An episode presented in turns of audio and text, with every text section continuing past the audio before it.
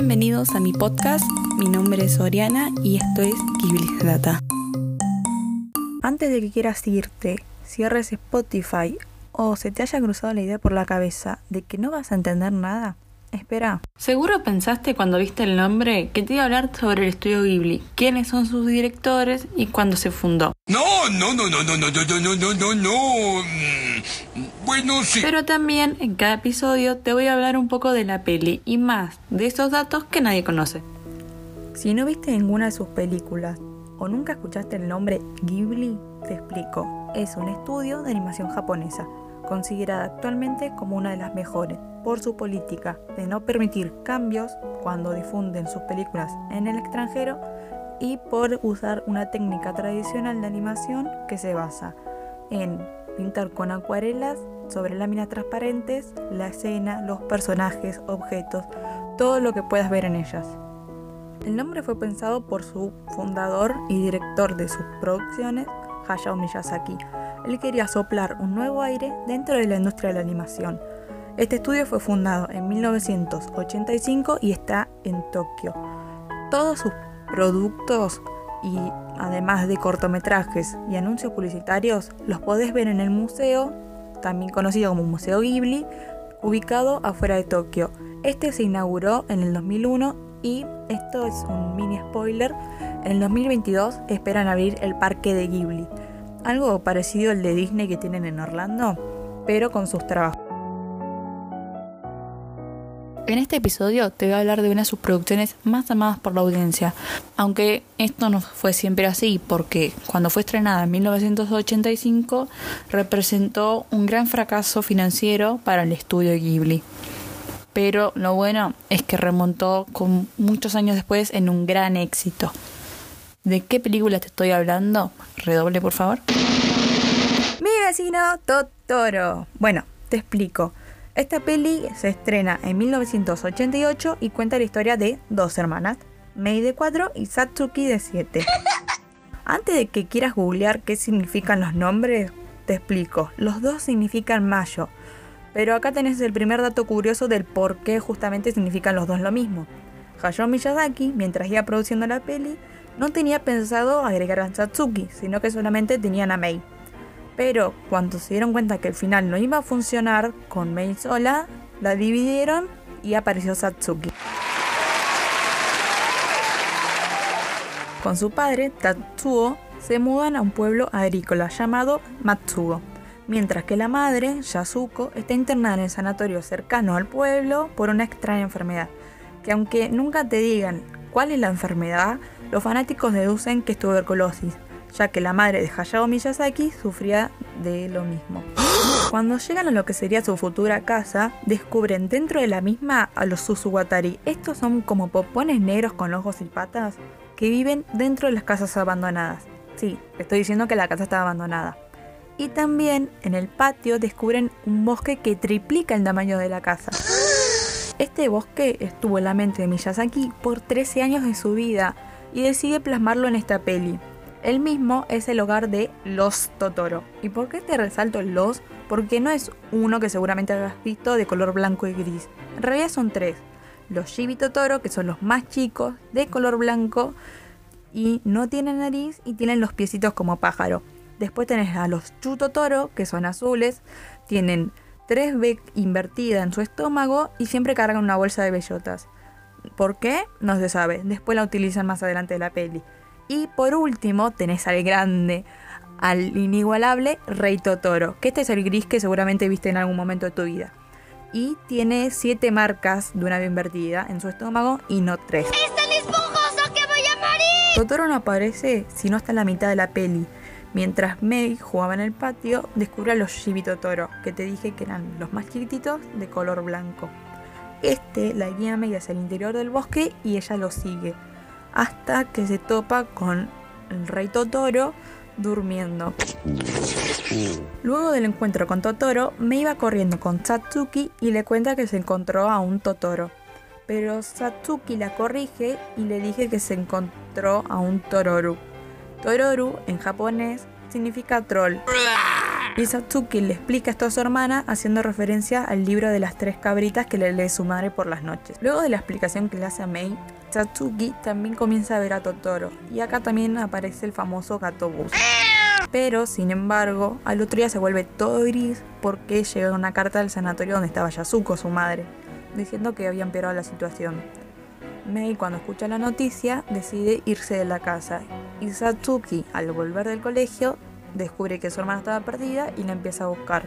Hasta acá llega el resumen de la peli, pero para, para, por favor, no cierres Spotify, no cierres este podcast, no cierres nada. Porfa, quédate. Ahora te voy a empezar a contar los datos curiosos. Estos te los dividí especialmente en categorías para que no te sea tan denso. En la primera categoría te voy a hablar de los datos en relación a la producción. El dato número uno es que la secuencia del inicio no estuvo ni programada ni storyboardeada, sino que fue resuelta a medida que iban haciendo la peli. Dato número 2. Si bien la peli se estrena en 1988, los storyboards la sitúan entre 1952 y 1958. Dato número 3. En el momento en que se estrena Totoro, también se estrena otra película del estudio Ghibli, La tumba de las luciérnagas. Esto fue programado porque, además de que preveían el fracaso de Totoro, quisieron primero pasar La tumba de las luciérnagas y después Totoro. Dato número 4. La música para Mi vecino Totoro fue producida por Shou Ishaishi, al igual que la mayoría de los trabajos del estudio. Dato número 5. La aparición de Totoro creada en la película ET, ya que ninguno de los personajes aparece sino que hasta la mitad de la peli. Y dato número 6. Por desgracia no va a haber una secuela, así que no la esperes. Lo único que se puede encontrar es un corto de 13 minutos de Mei y el gato bus, pero este solamente lo reproducen en el Museo Ghibli. La segunda categoría trata sobre las teorías que se crean los fanáticos para pensar en lo que se basó la peli. La primera es que existe una historia paralela sobre que Totoro es un Shinigami. Esto en japonés significa dios de la muerte. Según dicen, como la madre está internada y aunque no la aclaren, ellos piensan que está internada en un sanatorio de enfermedades terminales. Como la madre está internada ahí, los Shinigami aparecen anunciando la muerte. Por esto, Mei Satsuki se encuentran a Totoro, porque les va a anunciar la muerte de su madre. La segunda teoría es que el gato bus es un transporte al otro mundo. Y este gato tiene mucho la cultura japonesa en cuanto a su diseño, ya que la idea del diseño se deriva de una leyenda japonesa de gatos demoníacos, en la que cuando son muy viejos tienen la habilidad de cambiar de forma. Y la tercera es que en la película se pueden ver varias escenas de cómo la familia y los personajes preservan y adoran la naturaleza. Esta idea proviene del sintoísmo, que es una religión nativa de Japón en la que cuidan y adoran el medio ambiente. La tercera de estas va a tratar sobre Disney y Totoro.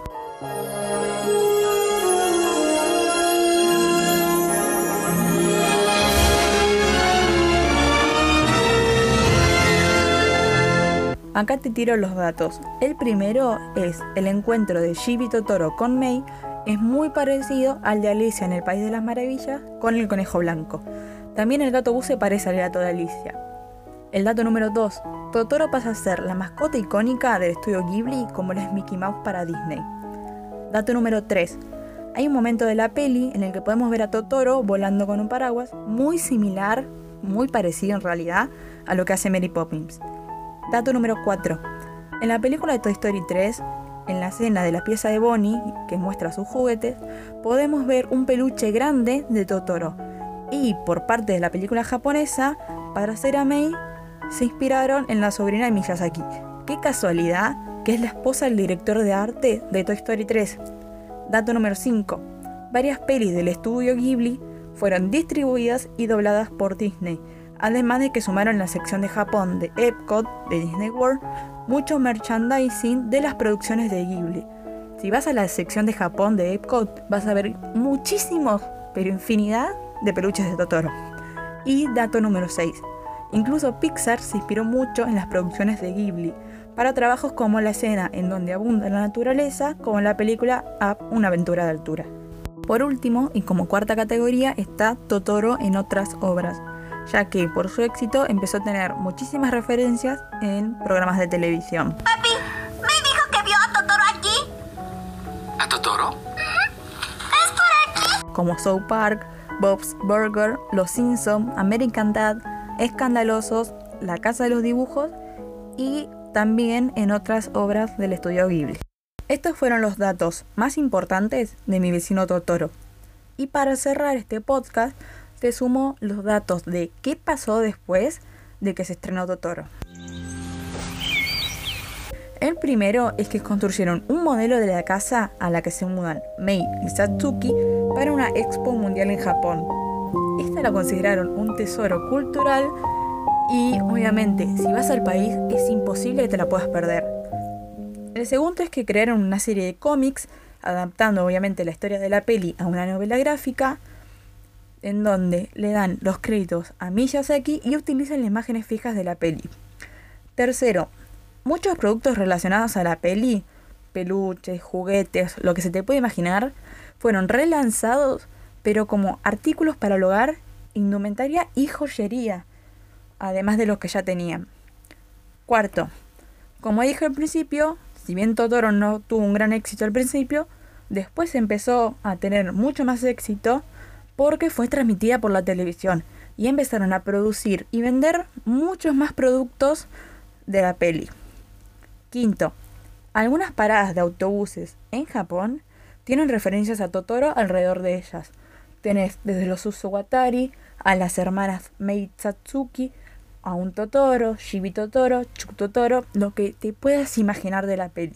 Además de que en el país andan dando vuelta un par de vehículos igual que el gatobús. Obviamente no son tan iguales, pero la idea fue pintarlos como el gatobús. Sexto, se creó una campaña conocida como Totoro Forest Project, el proyecto forestal de Totoro, para animar a los japoneses a proteger el bosque. La idea era juntar a varios artistas que, inspirados en Totoro, hicieran obras para ayudar a proteger las áreas forestales en Japón. También la fundación Totoro Homeland contribuyó a la conservación comprando 5.000 metros cuadrados de tierra para preservar alrededor de la prefectura de Saitana. Este es conocido como el bosque de Totoro. Y como último dato, además de esto, Miyazaki donó casi 3 millones de dólares a un bosque que fue su inspiración para la peli. Imagínate que ese bosque lo estuvo por 13 años en su mente. Y este bosque es conocido como Fushinomuri, para preservar el bosque de desarrollos urbanos. Ahora sí, ya está. Si te querías ir al principio, ahora lo puedes hacer. Puedes cerrar Spotify, lo que quieras. Obviamente, si te gustó, me ayudaría mucho que me comentes en alguna publicación o en mis historias en mi Instagram, arroba Orituline. Y si no, te pido disculpas por la pérdida de tiempo. Este fue mi podcast y muchas gracias.